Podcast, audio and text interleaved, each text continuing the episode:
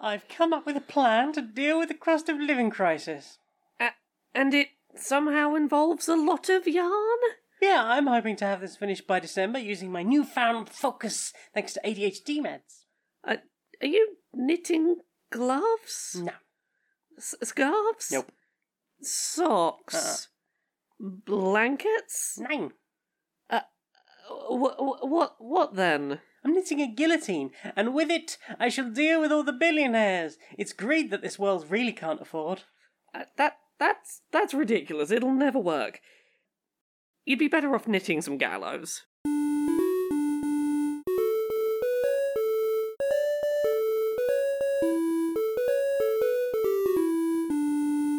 Greetings, strangers, queer and pleasant. I'm not Laura Kate Magnet Dale. I'm not Jane Aerith Magnet Dale, and welcome to another episode of Queer and Pleasant Strangers. It's a podcast where the two queer trans women have a bit of a catch up about the media we have consumed in the week. Some of it together, some of it separately, and then we come ah. back and we talk about it and we try and make each other have a little giggle and, and have a little. Yeah. We do a thing together. We do a thing together. Yeah. We who spend a lot of time in the same house and so little time together. I mean, we spend a lot of time working in different rooms and then being in the same room and doing sort of parallel but separate activities. This is somewhat the life we live, and it works for us. It does. So what have you been playing this week? Oh, playing. Mm. Uh, I mean, well, that's usually where we start. That is where we start playing. I'm just trying to think about what I've played. Uh, I, well, we, I should say, Yeah. we played some more Everdell. We did. We played another one of the expansions from our big box of infinite fucking expansions. And we still haven't finished them, but we have finished all the big ones now. yeah, we've just got a bunch of little ones. So this week we did the Spirecrest expansion, Mm-hmm. which includes uh, Explorer bunnies. Yeah. We sent little bunnies on, on exploration. So we've talked about this a few times now. I think every week for the last three weeks. Yeah, Everdell's a worker placement game about cute, adorable animals. We've building. Yeah, and we've been building. We've been building. We've been playing expansions. Yeah.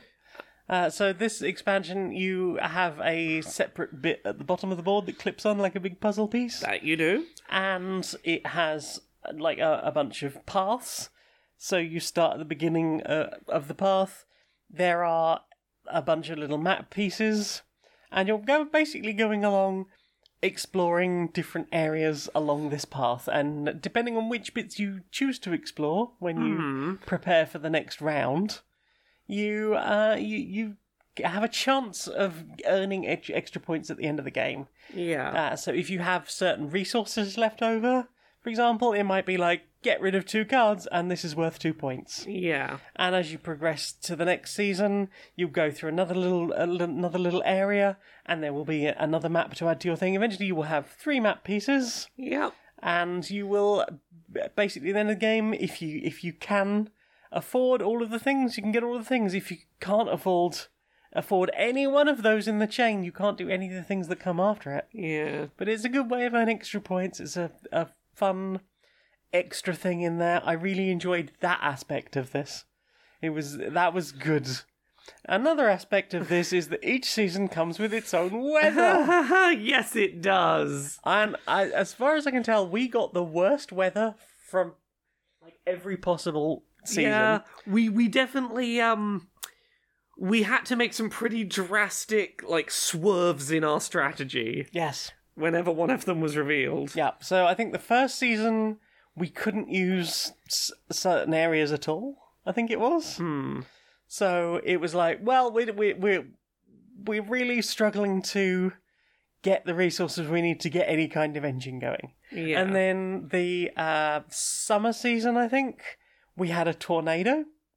At which point we uh, weren't able to use any, we weren't able to draw any card, or play any cards from the meadow, which is a, a, a set of eight cards that sits in the middle of the board that anyone can purchase from, like a, an extra open hand that anyone can can buy from yes. and it's usually really convenient, and especially convenient in that particular season because you've got your engine a bit up and going, and you you can only hold eight cards in your hand, so having an extra eight cards out on the board that anyone can purchase from that's sort of constantly rotating as people pick stuff up is is is usually just just a- great benefit. Yes. But we did not have any access to that. Oh, see, you were hammered a bit harder than I was by this because you went into all of the new seasons earlier than I did, slightly, just by like one turn. Yes. But it meant that whenever a new weather happened, you had to find out what the new weather was once you were already committed to it. Yep. Whereas I was generally seeing what the new weather was and its new complication and going,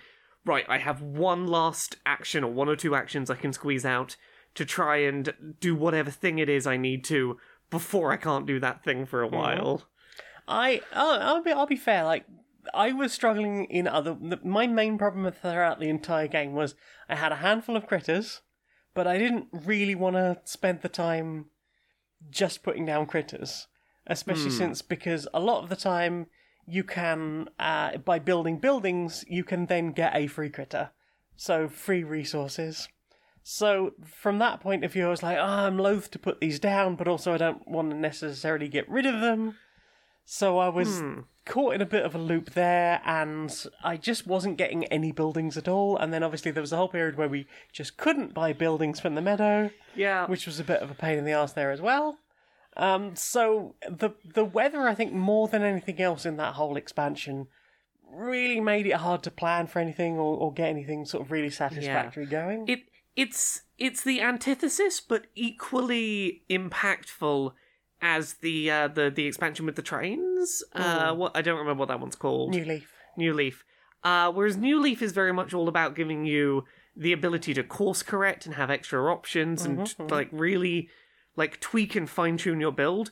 This is its antithesis. This is the we're going to throw wrenches in your way and you are going to have fewer tools. Yep. And both of them feel like Adapt. feel like they both of them feel like they similarly like really changed the structure of how you have to play. Yeah. But in very different directions. Oh, yes. They're very nice counters to each other. Yes. Oh, the last thing we didn't mention, as you get to the end of each season and you prepare for season, you draw a card from the region you're in. Oh, you draw three cards and you can choose to buy them. The one on the left is free, then the next one is discard a card or pay a resource, and the next one is discard two cards or pay two resources. And there's some, there's some interesting stuff in there. I got a uh, a little he- foraging hedgehog power, which let me um, I, I could go in and anytime I got berries, I could draw a card. Yes. Which was so good with the all of the things in your little expedition that required having a bunch of cards to discard at the end. Indeed. Yeah. So that I, I didn't feel like that was ever going to be a problem, and I kind of made that my focus of okay, I'll get things that rely on me discarding cards rather than discarding resources. Hmm. So I think I did I did a pretty good job with that. Uh, but yeah, the other thing we found is the, the large animals. We've we've seen the large animal. I mean, pieces- you found the large animals. Okay, I did find two in, in one drawer. no, you found no large animals. found no large but I got to see your large animals, and then I did put a snail on a moose. Sometimes you have to put a snail on a moose. And we joked about the fact that even though the moose was just doing his little blood blood, that the snail was like, no, he's too fast. No, no. Uh, yeah, I got. I was playing the mice, the little white mice, Yeah. and I got a, a a white wolf, and I rode my little white wolf around the board, which meant that I could go in any place that had Yeah. Uh, Even if there was already someone there. Yeah, so anything that had like you can't usually put uh, multiple people here. I was like, but I can. Yeah, you can go wherever you want without limitation. You could go places you'd already been. It Yep. was definitely a nice flexibility tool. It was lovely. The other, the other one that I had the option of getting was the vulture, oh, which yes. could. Uh, I had an option of basically taking that unit to the discard pile, drawing through car- three cards, and then anytime anyone was discarding cards onto the discard pile, I could pick them up, look through them, and have as many of them as I wanted, which seemed kind of cool. Yeah, th- those those have really cool abilities, and I really hope that uh, I get to play with one. I hope so too. I, I would like to. I There's would like, like to try eight one. more creatures to find in that deck. I am I'm curious how that do. I don't know how modular you could make this particular expansion. A lot of them have talked about you can use this, you can use that. Like with New Leaf, it says you don't have to use the station board if you want. You don't have to do any of that I- stuff. You could just have like the just the ticket, which gives you the option to to move a thing around, or just the seal. I don't see why a lot of these couldn't combine in theory. I could see how having just the ticket from the, the train expansion as a way to somewhat offset the difficulty of the weather could hmm. be an interesting way of pairing. Yeah. There, there are some combinations that I think could be interesting. Yeah. Yeah, and I, again, Everdell is a beautiful, wonderful, deeper than you might l- expect first looking at it game, and uh, yeah, I'm I'm still really enjoying it, and I'm I'm glad we have that big, ridiculous version. It's a very, all those it's a very big box. It's a very big box, yeah, and and I do have to move it every time we want to play it. And setup and teardown does tend to be quite long when you've got that many expansions in a box. Yes, it's a lot of sorting. Yes. Lifting trays out and going, okay, we don't need anything from this tray, but I do need like most of the stuff from here and a whole bunch from here. But yeah, it's um it is a delightful little game with that's oh, it's it's gritty. I think this is is this is our wingspan. We have those friends who just constantly play wingspan and It might be, it might be. it's something about en- engine builder, like a good gritty engine builder. I think. do like a good engine builder. I- I do You know me. But so often, so often with engine builders, I worry that we just we've just got to the end of the game, and that's that's it. Oh no, we run out of game. Mate, your your engine. You know, you were just enjoying your engine. That's all gone now. Bye. Engine, no. Uh, What have you played? what have I played? Uh, I've been playing a bunch of things this week. Yeah, I've been playing a bunch more God of War. I've not seen the credits roll, but I'm right near the end. Dad of Boy Two. Uh, of Boy 2, God of War Ragnarok. I no, the game the game will be out by the time in in parts of the world or everywhere by the time that people hear this. I think so. I can talk a bit more openly. I'm still going to try and stay like relatively spoiler free.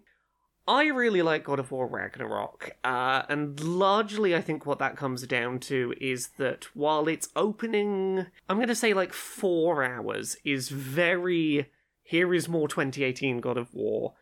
The more it expands beyond that, the more that it becomes clear that this is a story that wants to uh, expand God of War beyond just Kratos. And I know that to a certain degree we had that with Kratos traveling with Atreus in the first one. Mhm. This really does a lot to open up mechanically and narratively that there is room for other stories as part of this world Mm. and makes a really good case for we know how to do things other than the God of War the God of War combat from 2018's God of War Mm. and Big Angry Man has to go on a big angry quest. Yeah. And the moments where this starts being brave enough to be its own thing and to try new things really benefit it. Because God of War 2018, as fantastic a game as I think it is, it is one. V- mechanically, it's very one note. And I say that as someone who absolutely loves it. Mm. It is a game that is very satisfying while being very much the same throughout. And that makes sense because it is largely the story of one walk up a very big mountain. This does a lot more with. We are telling a bunch of different intertwining stories that are all part of one big story. Like I've not played 18, but Yeah. um, I've felt that this has been narratively interesting from what I've seen. Yeah, yeah, it's it's had a lot of ooh, is that where we're going? Um and even when some of its turns have been like predictable before they arrive, Mm. I've still Especially if you know anything about Norse mythology. yeah, but even even with even without that, it's like yeah, sure, I might see a thing coming. It'll get signposted. I'll go. I bet that, that this that's I bet this is what they're going to do with it, and then they do, and I lose my shit going. Yeah, you did the thing, and I'm so excited you did the thing. I don't care that I predicted it. It's such a cool thing, and it's very coolly executed. It's a lot of moments like that. The side quest content's really, really nicely fleshed out. Um, I really like that a lot of the side quests have pretty large amounts of voice acted dialogue spread throughout them. So the side, like you know how with some games you go do side quest content and there's a noticeable drop off in the uh, in the budget spent, and it's like I am going and doing like there's a feeling Ah, of filler this was just a programmer who had some time. Yes, uh, rather we- than we we we put Yes. a bunch of people on this Yeah. and it's fully voice we, acted. And we got the we got the junior yeah, we got the junior programmer to design some stuff for you to do, but we're not putting some mo- uh, any money into having it like feel like it's as important as the main story. yeah, so it's not voice, no Yeah. cinematics. Uh, this like very much goes against that. Like all of the side content, fe- like if you didn't know it was a side quest, you could like you could walk in on someone playing it and go, "Oh yeah, th- this is probably a main story progression quest, right?" That degree of like original assets, original voice stuff, um, often like creative new puzzles that are exclusive, uh, like ideas that are exclusive to side quests. Also, there is such a density of side content to go do in this. It's I feel like I am constantly stumbling into really cool side stories that are all pretty lengthy and very interesting. As long as it's interesting and not Yeah. like filler No, it's or killer, no filler. yeah. I don't I don't remember the last time I played a game that made its side content feel this main content worthy. Um but yeah, I don't I don't want to get too spoilery uh for obvious reasons, but there is more than just angry Kratos hits stuff while a boy is there. And expanding beyond that really gives a lot of room for this story to be a lot more interesting hmm. than I somewhat feared it might be. Mhm. Um, God of War Ragnarok's really fucking good. and the dwarves are funny. The dwarves are funny. They're they're funny until until there's there's at least one thing that made me quite sad, and I'm like, oh, I, I love you. I hope you're okay. Oh, They have good dialogue. they do have good and they're kind of snarky to Kratos, who is massive Yes, you've you've got uh, Sin Sindri, I think his name is, who like I'm pretty sure he's he's he's basically played as what if what if uh what if a dwarf had OCD, Right. uh, and then you've got Brok who is blue and angry, and he feels like he'd be arguing about the proper way to make a brew on a builder's site. right, yeah. Um, and I love them both. They're great. They're good. There's a squirrel that's voiced by uh, Pro ProZD. oh, okay. Yeah, he voices a squirrel. Someone show. Yeah, yeah. I always forget his. I always forget his name. I'm like, I remember his handle. Um, he voices a squirrel. It's, uh, what is it, Ratoska? Ah, yes, the the the squirrel of Norseness that's Yeah, on the the world Protect tree. The Yeah, Yeah. it's really good. It's really Mhm. good. If you like 2018 God of War, go play this. It's great. Yeah. What about you? What did you play? Uh, we played some Bloc by Bloc. We did. We played some more Bloc by Bloc. We, we talked about this before. It's that game about taking the streets, pushing back the cops, The re- retaking the, the, the resurrection game. yeah. So we, we, this is Bloc by Bloc, third edition, the Uprising one, the most recent and probably the final version. You build a city out of uh, 25 uh, tiled squares, and that's sort of randomly distributed. You're attempting to liberate certain areas based on what meetings you've been to and, and, and what people have decided w- basically needs to be the focus of your movement. And we this is the first time we've played each playing a, a two hander basically. We each played two factions. We did. So this was yeah. a, a full, technically a four player game. And my goodness, it was so much grittier than two faction. Like I enjoyed two faction, I didn't have a problem with it, but going to four it's really it's- changed that game it, a lot. it is a much bigger time commitment, and you've, you you're gonna need more focus and uh, being Yeah. on the ball with it. more it is- planning, more it is less it is less casual of a game at that Oh, yeah. scope, but uh. Yeah, if if you if you know the sort of scope to, to, to go, do I have the energy for? It is a real sprawling, complicated, um, like it is. It gets real good and crunchy. Oh yeah, like there, there was a lot of like planning and and changing plans. We were in a lot more places across. We spread out a lot more in a lot more little interwoven factions doing their own Yeah, things. we had lots of places where it was like, okay, well, there's a bunch of yours uh, and a bunch of mine from like both sides. So like all four factions in one area, Yeah. helping do different things. Like the neighbors are very good at building barricades, so they were like moving to the front and building barricades, and the prisoners were good at dealing with fighting and stuff. And that really helped with there. And then obviously we had the yellows who could just constantly build Occupations. occupations. I remember the word. You do remember the word. Yeah, they can Took me a sec, bu- but I got there. they can constantly build their occupations, which is good for keeping police morale down. And yeah, it was it was really just like a fun time, and felt crunchy and and felt really rewarding, because there there was a while where we were having real trouble with just one corner of the board, and I was like, if we can get this under control, it's going to be so much easier because there is only one road that comes out of this tiny little corner of the, the map that has like the ability to spawn police vans in it. Yeah. And I was like, if we can deal with this, if we can finally push this squad back, we are going to be absolutely golden. And it was maybe three rounds of just hard fighting against the police, and every time we knocked a police van over, another one came back in in exactly the same spot. Yeah. But like after that, it all you know fell down pretty quickly. it it was a case of because we we cornered them we had a lot to deal with in that corner but Yeah. once uh, but like at least it was only one line we had to really like have the troops Yep. rallying on And also by virtue of the fact that we kept knocking the police vans out, that was lowering police morale, meaning that it was we weren't losing too much in the way of getting too many more reinforcements on side. And at one point we had so many police on the board we couldn't add any more, even though like six or seven cards told us we had to.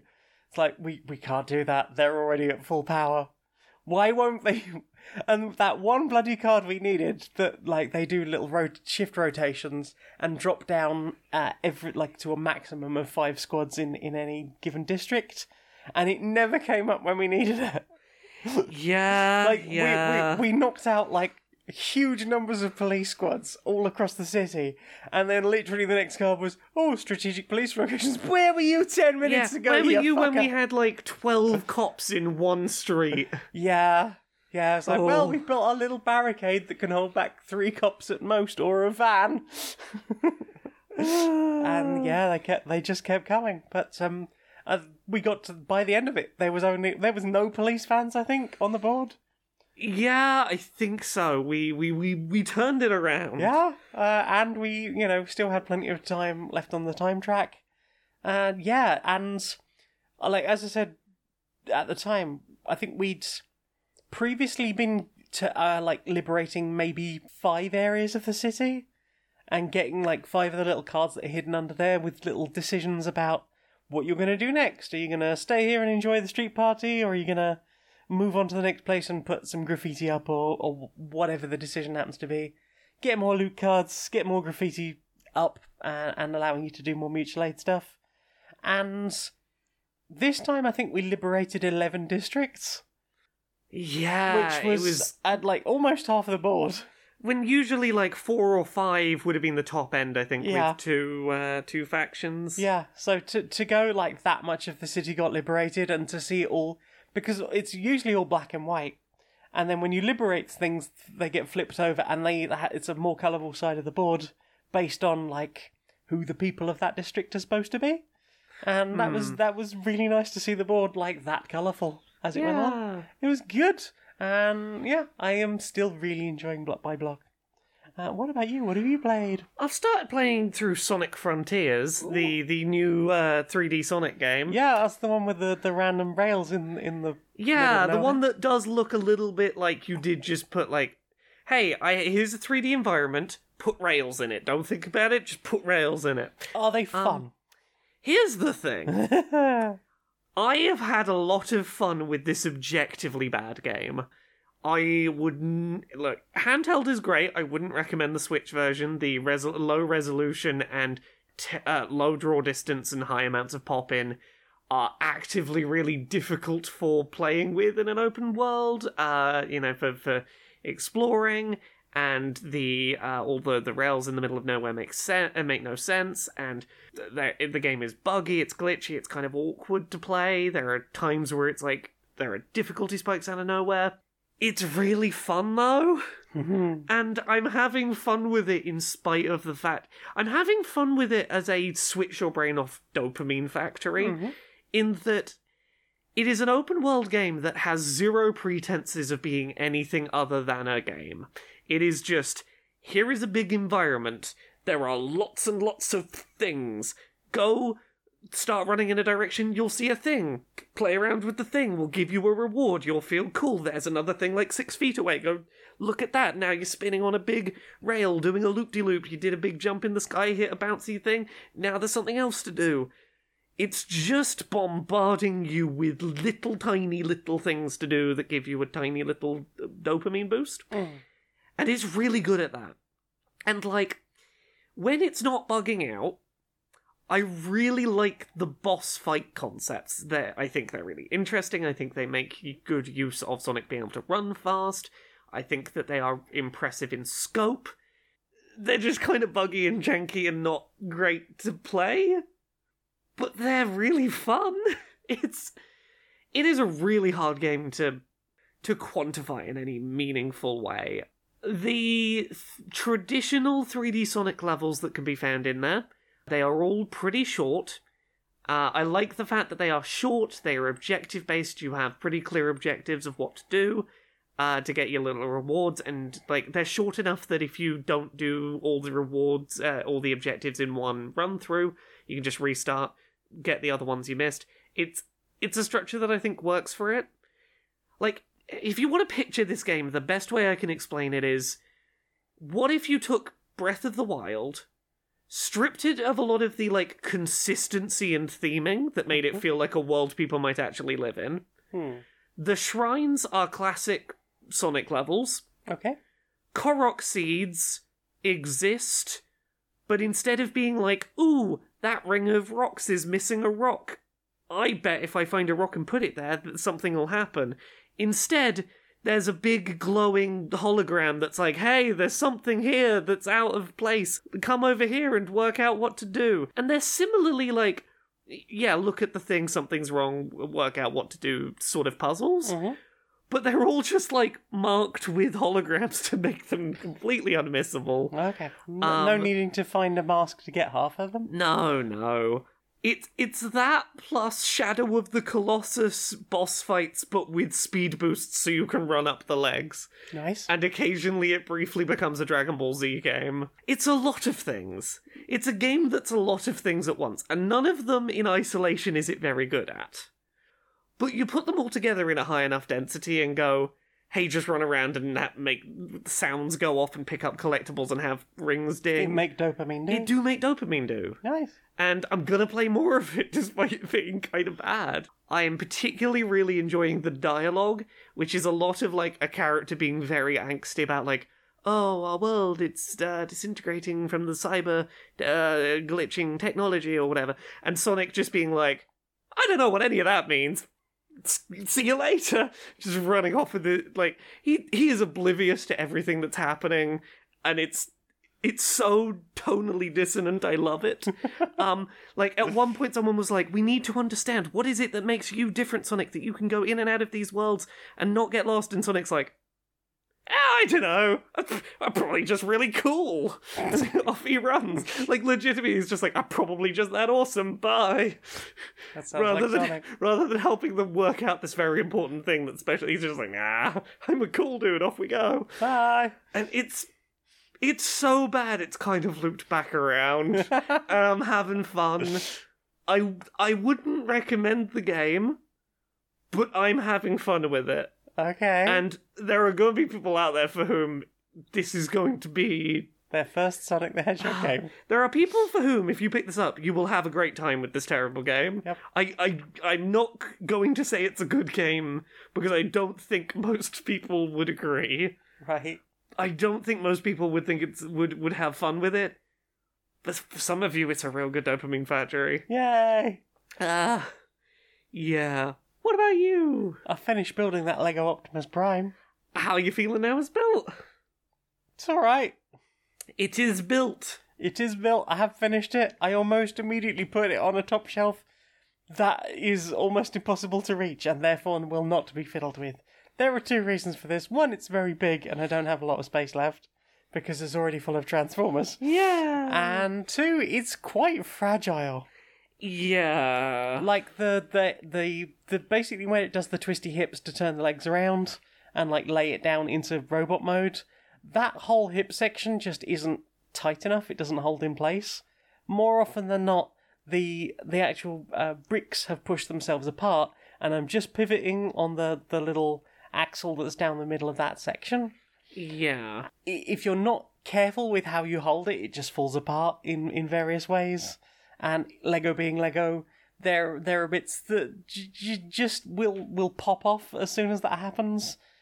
There's a whole issue with the feet whereby he he just has a bit of a lean on him, and really the only thing holding him in place is the red bits on on on his feet, on the tops of his feet, Yeah. that are basically only held on on one side by a, a single pip each, and as a result of that, if he leans too hard or you transform transform him a lot, uh, by a lot I mean twice, you'll very often find those bits are just popping off constantly yeah. or if you've not stood him just correctly or or not like put those like push given those a good push down after you've transformed him those will just go flying off and he'll collapse forward it's it's it's almost like being made of Lego and a transformer doesn't make there are compromises on both aspects that have to be made. Yeah, like the transformation is is it's cool that it does it but then you get it into truck mode and it's like there are huge gaps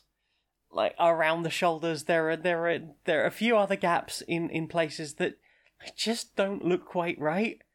But like it it is a cool idea. I'm glad they designed it and i'm i'm glad they finally did this I, I would be way happier with a Lego Soundwave because Soundwave is my favorite part. But I'm I'm glad I had fun building it on stream, and I'm glad I can claim it as a work expense because yeah, I don't, I don't know how much else I'm going to get out of it apart from going yes, it's very cool and it's up there. that's a very nice thing That's that I am nice not thing. going to transform very often. I'm not going to touch very often, but I am glad I get to look at it occasionally. I'm gonna go. Yeah, Yeah. look at it. Yeah, Yeah. Yeah, I, w- I would say just like the, the Robosen real robot or whatever the fuck it was, the Optimus Prime self transforming Oh, robot. that yeah. It is it is completely unnecessary, but kind of fun. I mean, Aunt But you probably get more fun out of that than you would out of the self transforming Optimus Prime. yeah, you at least get to transform this one yourself. I, well, I was thinking more the fact that I got six hours of, of building it on stream, Yeah. as a, as opposed to the yeah, you know, I, I did the thing for about an hour or so, and now I can't really trust myself to play with it at any point. Yay! Uh, what about you? What have you played with? I finished playing through New Tales from the Borderlands. New Tales from the Borderlands. I have never. I, I can't think of any game where I have ever had as as uh, drastic an experience as I have with uh, New Tales from the Borderlands of going back and forth repeatedly on whether it's an amazing or terrible game. And I think where I've landed is it is a game that the majority of it is really wonderful, really fantastic, really solid. Um, more often than not, I was loving it, and it's really let down by a couple of moments that like make it such a letdown that like it really, really tempers my willingness to recommend it to people. hmm I don't want to go into too much uh, depth, but episode two is just incredibly like one note written.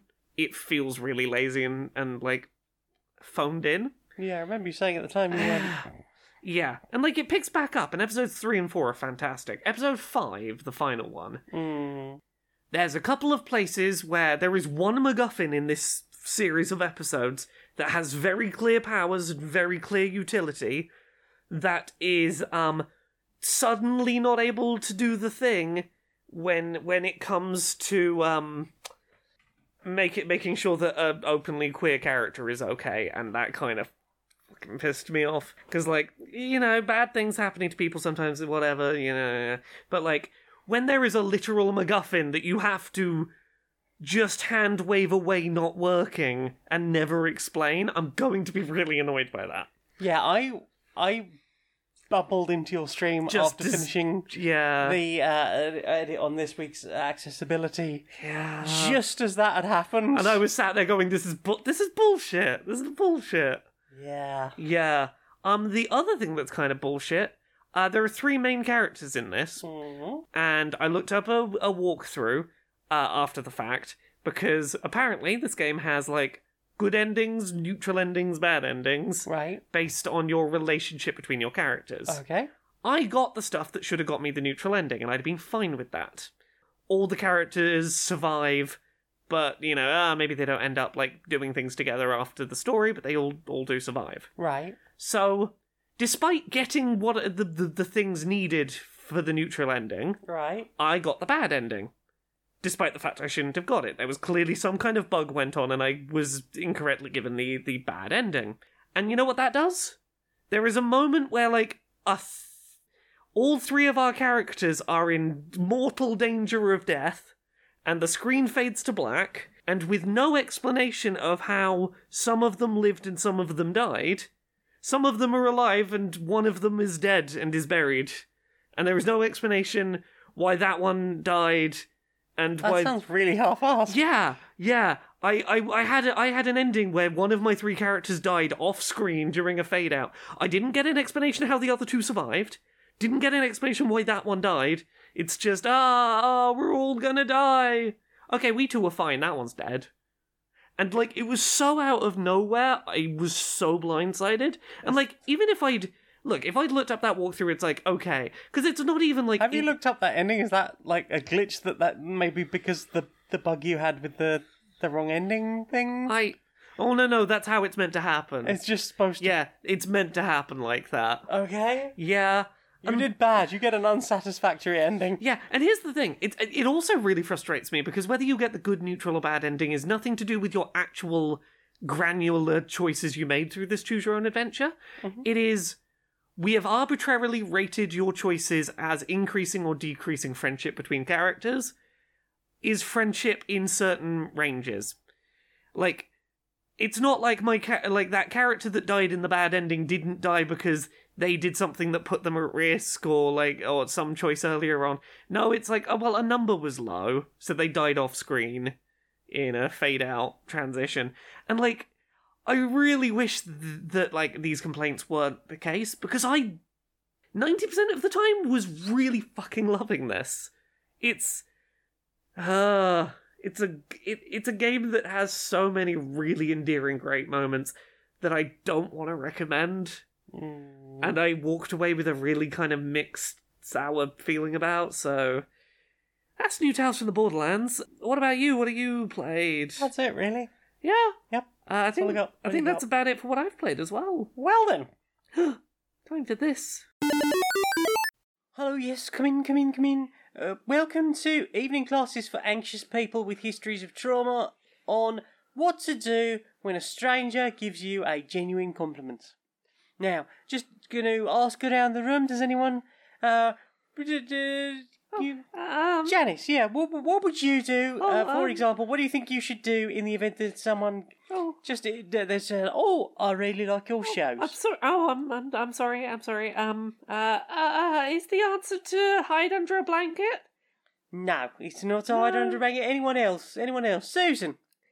Uh, um, um, is is it to collapse like a marionette with its strings cut and make mumbled apologies for your existence? Uh, I mean, thank you for your contribution, but that's not quite what we're looking for now. Generally speaking, you don't have to run away, you don't have to hide or anything. Just, just smile and say thank you. Don't even have to necessarily think of a compliment back. It's, it's, it's, it's, it's not a reciprocal thing. It doesn't have to be. Just uh, appreciate the nice thing happening to you, and maybe enjoy just a, a little bit of dopamine. But what if they think I'm really, really conceited or something? Ah, ah. It's okay. It's okay. Now, if you just pair up, maybe, and and, and if, if if there's anyone left over, obviously you can pair up with me, and and just just practice saying a nice thing about about about the other person, and then just remember a smile and a thank you. Um, you've got good hair. Thank you. I'm sorry. Okay, baby steps, everybody. Baby steps. Num num num num. Captain, they're coming around for another pass. Oh, quick! I'm, I'm trying. I'm helping. Yeah. Execute attack pattern Martin six. Oh, oh goodness. Oh, it's it, it. I think I think we're we're we're we're, we're I think we're pushing them back. Set shields to maximum. It was a ruse. It was a ruse. Oh no! Double back. They've double feinted. They've double feinted. Sir, I think we're absolutely going to be destroyed if, if those multiphasic quantron torpedoes do do do an attack on us. They're firing all all batteries of, of the quantron torpedoes. Oh no, Captain, we must do something. Must do something. Captain, if I may make a suggestion. Yes. Alexa, play some chill out. They've gone. Captain, Captain, they've gone off off of our scanners. Oh, oh goodness. How the hell did that work? Well, Captain, I simply changed the dramatic music to something more chill, implying that the battle was over, and they just drifted away. Oh, the the, the battle over jingle. Exactly. Ah.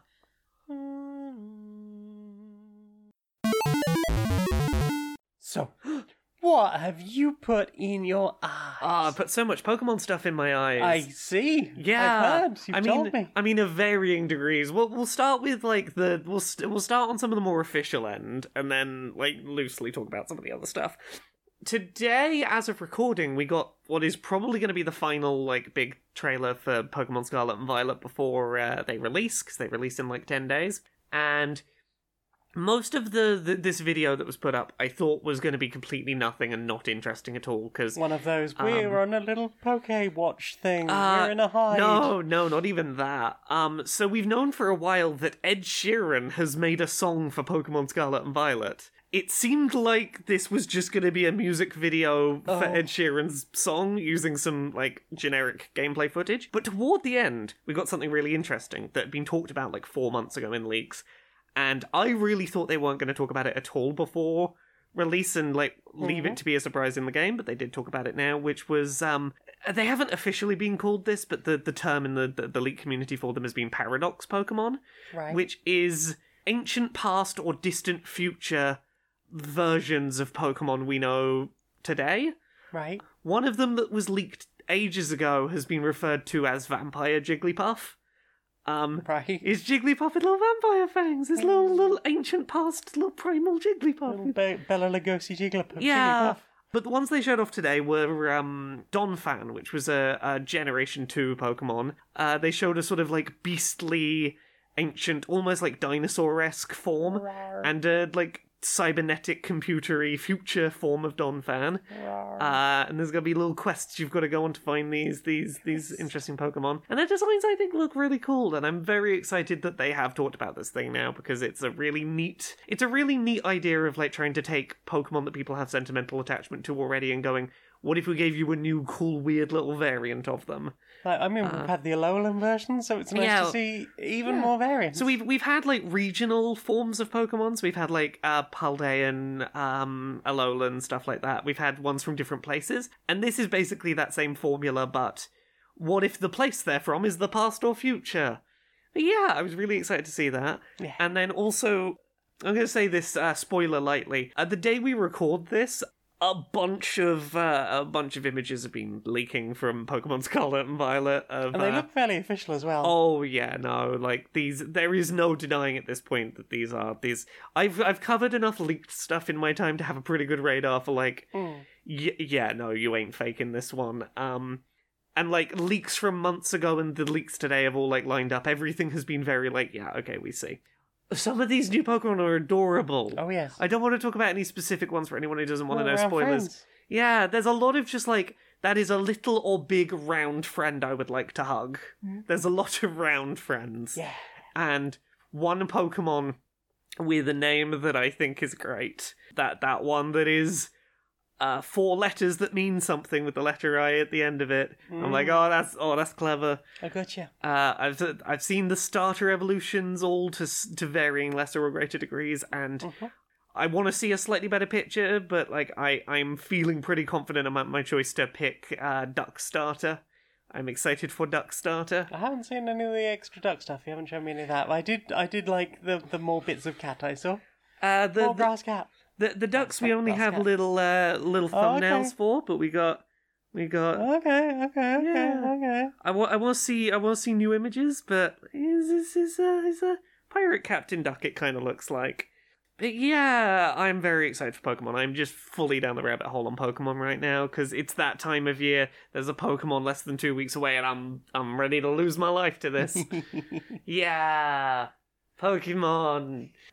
I may or may not have been sat here during recording, occasionally just going, "Ooh, new image." I'm like, keeping an eye on all, all, all the images that are All the leaking. new pokes. I want to see Pokemon. The that one's so happy. It's a happy little It's friend. a happy little friend. Oh, I'm excited for people to see these happy little friends. uh, what about you? What you put in your eyes? What have I put in my eyes? Well, well, we watched a film together, And after we watched that film, we both sat there and went, "Well, we sure did watch that."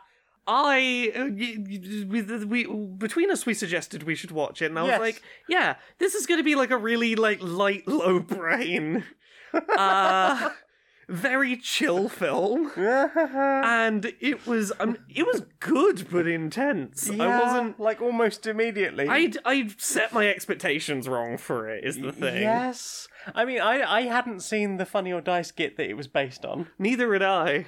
So the film is weird, the Al Yankovic Al Yankovic story, Yeah. um, which I had seen trailers for. Yeah. Oh, whenever we last went to the cinema, I think we Yes. saw trailers for. it. I was like, this looks Yeah, interesting. A parody of a music bi- uh, of a music biopic. Not necessarily even a music biopic. It, I, I actually, uh, no, actually, sorry, you are entirely correct. Yeah, it's So this came about as because somebody had watched the uh, Notorious B.I.G. biopic, and apparently there was a bunch of untruths in that. And they Yeah. went, "What if we just did a skit about someone who has never had any weird music industry Yeah. drama, and It's- and made that?" And that was the skit. And then they were like, "Let's make this a hour and forty-seven minute it's, film." it's got the vibe of what if we tried to invent like an eight mile story for young Weird Al Yankovic? It's that kind of like what if we what if we invented a story of you having to go through the wringer that is definitely definitely not accurate? Yeah. It goes some places, It, huh? it, it goes some places. I was emotionally invested. like I was expecting this to be a lot more like ha ha ha how silly, and in, instead I was like I know this isn't real, but like ah little little Weird Al, I hope you get to escape from this oppressive society you're living in and live your accordion dreams. yeah, like I, I was enjoying all the accordion stuff, like the the the accordion, the the polka party. Oh, the polka I was like, party. I am so glad we got some, some good polka in here. Yeah, Yes. yeah. Oh, oh, Dad, you want me to work in the work in the, the, the nondescript factory where you nondescript you won't tell me what we make? I don't want to. I want to live my polka dreams of writing lyrics to songs that don't exist. Yeah, a content warning for just Uh, a, angry parent. yeah, uh, uh, angry, abusive, controlling parents. Yeah, because there is like there is a scene quite early on involving the dad that is just Oh, just comes mean- out of fucking nowhere. I mean that if if we're thinking of the same one, it's not directed at the child. It's not No, directed at anyone no, in the family. But, like just the fact that it But- happens in the house. Yes, it is. Hey, child, witness a hell of a fucking scene involving your father.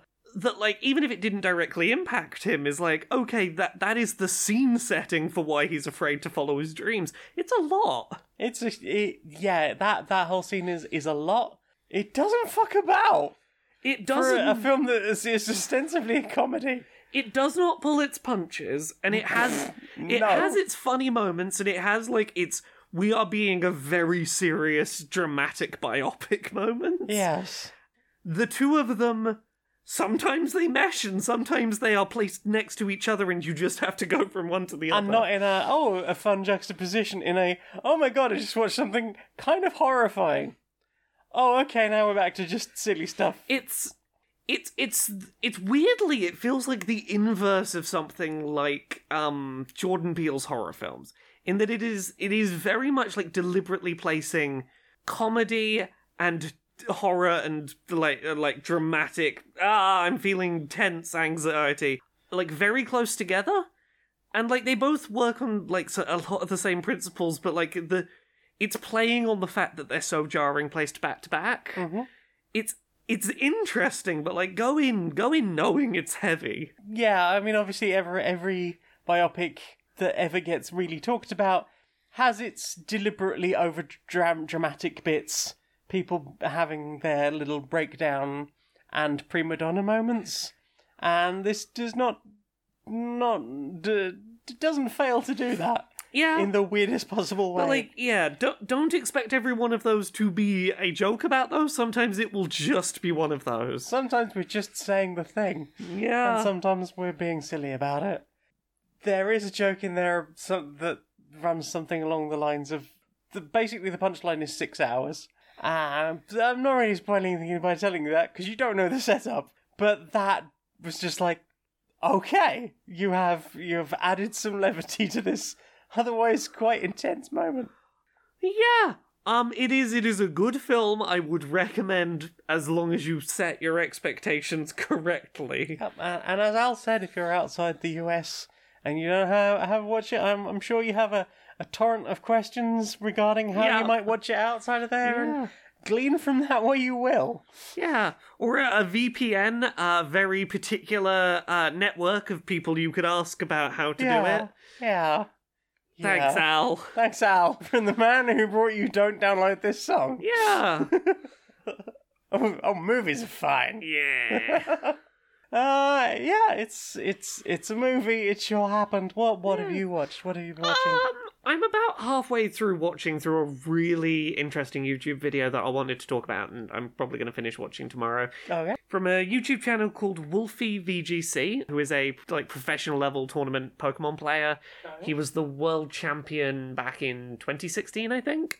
Um, and the video was called "So I Entered the Pokemon World Championships," uh, and it is a 45 minute long video about uh, the last year or so of his life leading up to the 2022 World Championships uh, uh, of po- of the Pokemon video game tournament, and sort of going through his attempt to come first at the World Championships, and it sort of follows through like in previous years when he's entered tournaments to better or uh, worse uh, success, he has gone into every tournament he's gone into in the year aiming to win that tournament. Mhm. And this year he tried to go in with a very different mindset, which was can I win just the World Championships? I don't care if I come first in any other tournament throughout the year. Mhm. I will use those as training opportunities, as experimentation, as steps that will help me along the way to the World Championships, rather than worrying about, like, okay, well, I'll use this team because it's the current meta that everyone's using, and I'll, I'll try that at every tournament. Going, don't care if I lose, I'm going to experiment, I'm going to do weird shit. And it's a really interesting video about, like, each tournament he entered and sort of the evolving approaches he took to his team uh, ac- uh, across the various events, what Mhm. worked, what didn't. It's really interesting insight into like the competitive side of Pokemon. Which Pokemon? Um, Uh, so Sword and Shield, Sword. but very specifically, like it, it talks about the context of the fact that this was going to be the last time that Sword and Shield was the game of choice for for uh, the World Championships because Scarlet and Violet are coming. Uh, they changed like which Pokemon are and are not permitted each year in the uh, the tournament circuit, and this Mhm. year, because it was the final one of Sword and Shield, basically got rid of all the limitations. So like you could choose fucking anything, and like there was nothing to stop you bringing multiple legendaries in, stuff like that. Uh, but because this was the first year of that that format rotation, there was a lot of like the opponents he was going up against weren't using all the same team because everyone was trying to work out what was viable yeah. Uh, because suddenly they had access to so many more things and having to work on like a team that could be prepared for lots of different situations rather than this is the current meta i either use the meta or i use a counter to the meta Yeah. lots of talking about like how many times throughout those tournaments throughout the year he would try a new team and like try changing the team around versus at what point does he go i have to stick to a team and commit to it and like start using it at tournaments like with basically no changes so that i get really used to the team before the world championships mm-hmm. because like a big part of what he talked about is like yeah i can go in and make changes that might make my team technically better in matchups but if i don't know this team like you know Inside now. inside and out because i've i've like been using it a lot yeah. Uh, so where I've made it up to in the video right now, he's he's done three tournaments and he's got one more tournament before the World Championships, Mhm. and he's currently going through. Do I use the set? Like, do I try one more set of tweaks to this team, or do I stick with the one that I had that isn't perfect, but I can then use this tournament to practice it on top of the last one where I used it and the World Championships and like have more experience? Mm. It's a really interesting video and it's a it's a good insight into the process of trying to play this game in a way that I often don't, but I'm fascinated by people who do. Hmm. Uh, what about you? What have you watched? We watched Lower Decks season three. We did. We finished that this evening. Yeah. Lower Decks has gone from strength to strength. I think it continues to get better and better. Yeah, the last two seasons have been infinitely more enjoyable than the first one. I I I didn't dislike the first one, but I think that seasons two and three are a lot stronger. Oh yeah. they very much found their footing on telling interesting Star Trek stories Yeah. that feel like more than just Star Trek set dressing. Yeah, absolutely. Yeah. I think they did a lot of lot of interesting stuff with it, and I really enjoyed everything with it so far. There have been some really emotionally dramatic scenes. It's Yeah. been really They've, they've they've done a good job. uh, the, the world building they're creating for their little pocket of the Star Trek universe has been fascinating. Yeah. And, and I look forward to more of that, and I'm enjoying the characters a lot more. Yeah, I'm, and like f- filling out some of the rest of the crew stuff, yeah. some of the the rest of the the world of Star Trek, some little tiny bits that were like pickups from previous seasons that were just Yeah. like we're laying the seeds for something to happen later. Maybe something will happen that, maybe it won't. But I'm guessing since they did those things, that's that's gonna come up again. Yeah. Chekhov's com badge. Uh, yeah, I am. I am. I'm curious to see what they do with that. I'm really enjoying it. Again, uh, I think the California class ship is a good little ship. Uh, what about you? Watched anything else? um, I think that's it for me, really. Well then, Time for this. Laura, Laura, we've got a new sponsor. Who's our new sponsor? well, do you like sharing your views with the world? I, I do. I've, I've somewhat made it a centre of my life, in Uh, fact. and, and resharing interesting news articles. I do. I like sharing the things I've made and the things my friends have made and like sharing them to the people who follow my things. Uh, and important news articles that you feel are important. yeah, yeah, it's important to know what's happening and to be able to tell people about it. Uh, Do you like hearing like world news long before it's ever published on a major news site? I mean, I wouldn't say like, but it feels important to do. try literally anywhere but Twitter. Is is is this a specific place? Well, we do. I mean, the, the official sponsor came from not nottwitter.lol.net, Okay. and they brand themselves as literally just somewhere else to post instead. Oh, Our social media platform, not Twitter, clears that very low bar. I mean, it's yeah. If it's, I mean, it technically isn't Twitter. That is honestly all I'm really looking for right hmm. now in a competing social media platform. And to sign up, you have to say that you are not and will not be affiliated with Elon Musk. Ooh, well, well, well. I, I mean, I'm always a fan of so, of of a of a web, website pulling the Anish Kapoor. Sometimes you've got to pull the Anish Kapoor. Yeah, right. So, if you're interested in somewhere that isn't Twitter, that isn't collapsing on itself like a flat in a cupboard, come on over to nottwitter.lol.net or any other not Twitter based social media platform. It's literally not Twitter! Woo! He'll do. Inside the boardroom of Supremacy Software. Hi. Hi. So, uh, I've been I've been following the uh, the, the the video game news this week. I've been Right. uh, I've been looking at what our competitors have been up to. Right. Yeah. and yeah, uh, yeah. something really caught my eye. yeah. Yeah, that uh, that that guy that that made the uh, the VR headsets back Right, in the yeah, day, or maybe stole the idea from some other company. But that that guy, you know, the VR guy. The, the guy we respect in the VR space, yeah. Yeah, yeah, yeah. Well, turns out he's a big old anime fan. Right. All right, and I'm going somewhere with this. Trust me, he's a big old anime fan, specifically of an anime about people who put on virtual reality headsets, and then if they die in the game, they die for real. It like fries their brain or something. Is that not how VR works? I mean, apparently not. I, Right. I've been reading the things. Apparently, they have not yet invented that tech. But he has So made. where does that whole "if you die in the game, you die in real life" thing come from? well, I, I don't know, but he's he's working on it. He's Right. he's he's made a VR headset that like ah you die in the you die in the game, uh literal explosives on your face. It blows Amazing. you literally blows up your brain. Amazing. and like look, it doesn't have to be losing a video game. It's apparently it's just like some flashing lights or something when you do bad Right. to make it work. So, So we could just strap these to everyone in our our, our office. exactly, I like then, I like, like red alerts. Yeah, like, here's what I'm thinking. Here's what I'm thinking. We we we order a bunch and Right. we uh we basically go, "Hey, if we find a bug in your code, if we find a single bug, you there's a bug in the game, you die for real." You are a fucking genius. I know. So, what have you put in your ears? Uh, I, I'm gonna be honest. It's another week where I have very little of interest to say here. Is it I've- McCurr? It's been a lot of My Chemical Romance and Pokemon soundtracks. Yay. Again, it's it's all I've been listening to. I'm ha. Look, winter has arrived. Yes. It's gotten darker earlier. Mm, cozy, and, cozy. Yep, and my brain has gone. The outside world does not exist. Time to hyperfixate on the things you love, and like that's my equivalent of hibernation. It's Mm. just I, I will hyperfixate until spring. So I've been listening to a lot of Pokemon soundtrack and My Chemical Romance, and that is it. That is all I listen to anymore. no. I am in the, I'm in the winter time. No new, only variations on same. Yay.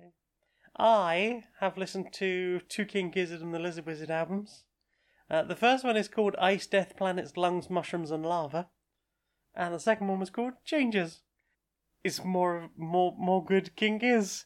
That good psychedelic punk uh punk psychedelic, uh, psychedelic folk music.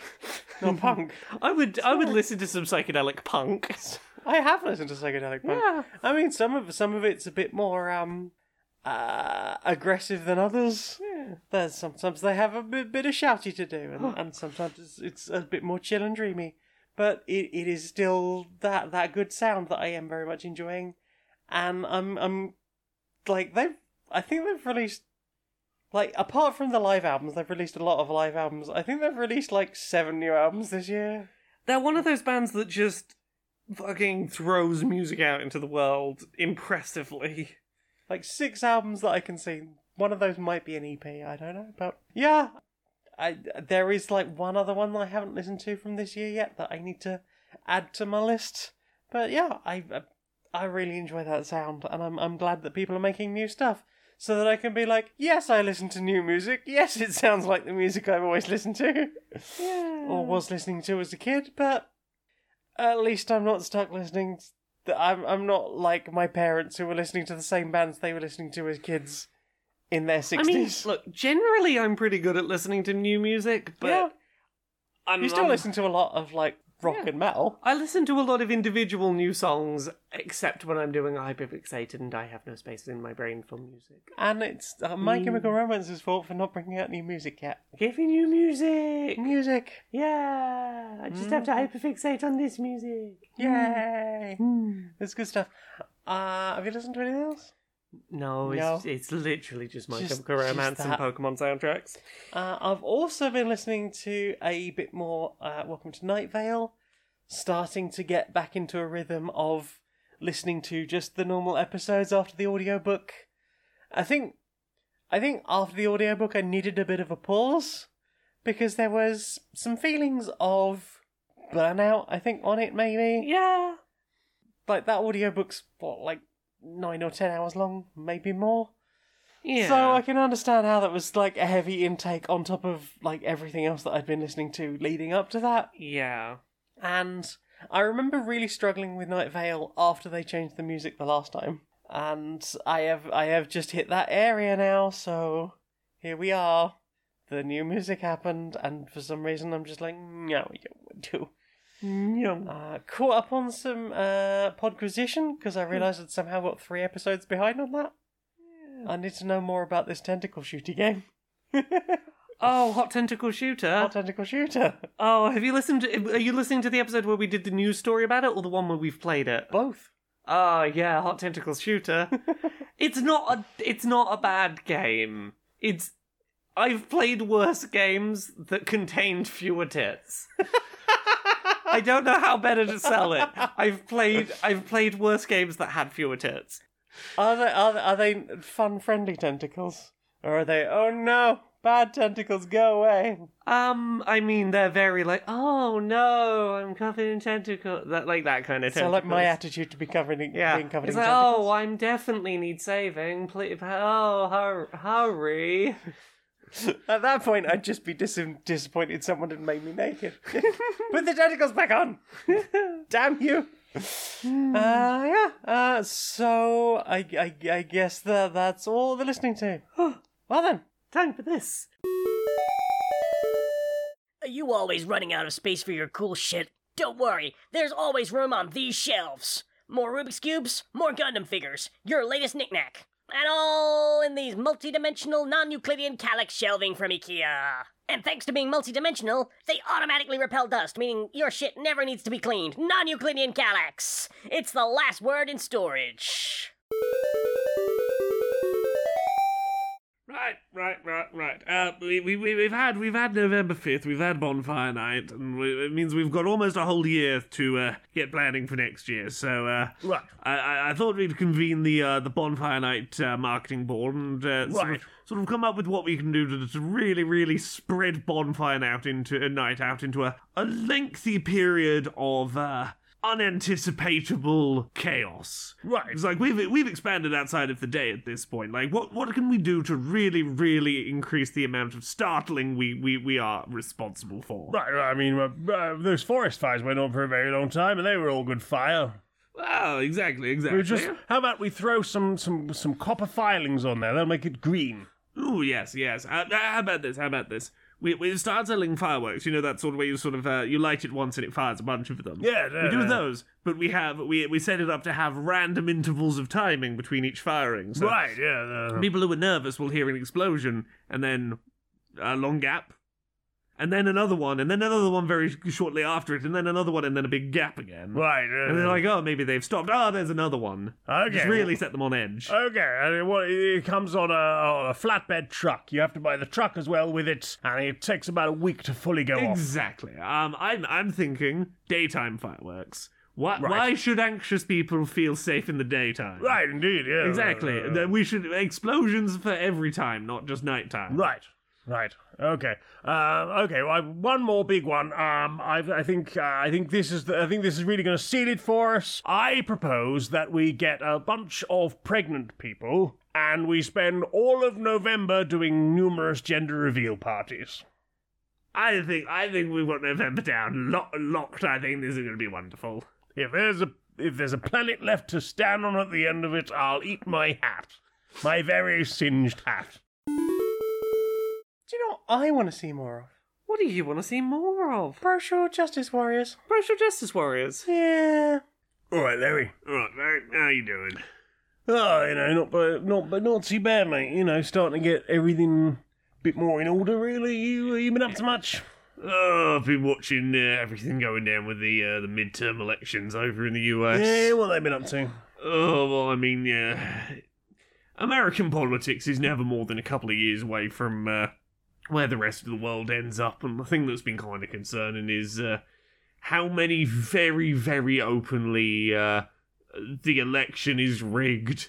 Uh, Trump should still be president. Uh, candidates are being, you know, put up for election Yeah, basically across the board. yeah. The GOP has gone from you know being quite right to being extremely fashy. Let's be honest. Indeed, and like, yeah, it's it's one of those things where like doing an insurrection and a coup has not, you know, gone. Oh, maybe we've gone too far. They've actively gone. Actually, that was quite effective. If we put more people in power who will deny the results of an election, maybe we'll succeed next time. And oh, I've been thinking about it because, like, it's inevitable that this is going to start spreading to other places in the world because Yeah. American politics is a tone setter for global politics, unfortunately, and uh, yeah, all I really was thinking about is the fact that it is really fucking important to vote because like, I know a lot of people on the left have been very disenfranchised by, uh, Yeah, I by, uh, mean, politics as of as of late and not really having proper left wing options and things like yeah, that. Yeah, certainly in the UK, at least, you know, Yeah. our our our, le- our major left wing party has been fighting to get the left wingers out of the party, and uh, now we don't really have anyone quite on that side, and it's it's difficult to know who to vote for, and. yeah. And, and you know, at the same time, thinking should I be maybe trying to vote strategically to get the worst people out, and and then find myself left with well, some, some still pretty quite bad people actually, you know, and Yeah, and I mean, look, the the thing that's important, I think, is I think it's important to vote. Like, even, you know, it is complicating to choose how to vote, and, and you know that's a that's a whole other topic for yeah, you know whe- whether you vote with the party that's likely to pass or the one that you actually align with most. But like, just go and vote because like the other side, the right wing, is really really good at mobilizing people to vote. And oh yeah, very specifically, like right now, has found a really, really strong motivational tool to get their side voting, which is telling them the lot uh, that you know that the elections are being stolen from them, Yeah. and they have to overwhelm that system with with votes in their favor. Like they are going to show up in numbers, and hmm. you know turning up and voting for for, le- for you know not fascist parties isn't going to fix it. It's not going to prevent those you know those parties and their followers uh, alleging that the votes were stolen from them or whatever. But what it will do is it will minimise the chance that they that they walk through and get elected purely because they like, were better at mobilising their audience with fear. Like at the very least, beat them in the vo- beat them in the votes. You know, fair and square so by showing up. So that you know when they try and pull that bullshit, you have facts on your side. It is it is you know better than letting them fucking these types walk in. Yeah, absolutely. You know, we we are living in frightening times, and and uh, as as difficult it is as it is to uh, to to face the uh, the politics news every day. You know, it, is important that we uh, you know do what little we can to try and stop everything sliding into absolute fascism at the moment. So you know, whatever you can do to you know keep keep things going and, and, and, and try and tip the balance in our in our favour as much as possible. Uh, you know, yes, absolutely, we do need to, to change the whole system. And but I, I don't I don't know if we can necessarily do that in this election cycle. So you know, get together, think about these things, work hard, and until then we have to just do whatever we can um, to make the best of things and and and and, and vote in, in the way we think will help the uh, the the most disenfranchised and and uh, most hard up in in society. Indeed. Ugh. Oh wait, Oh yeah. yeah.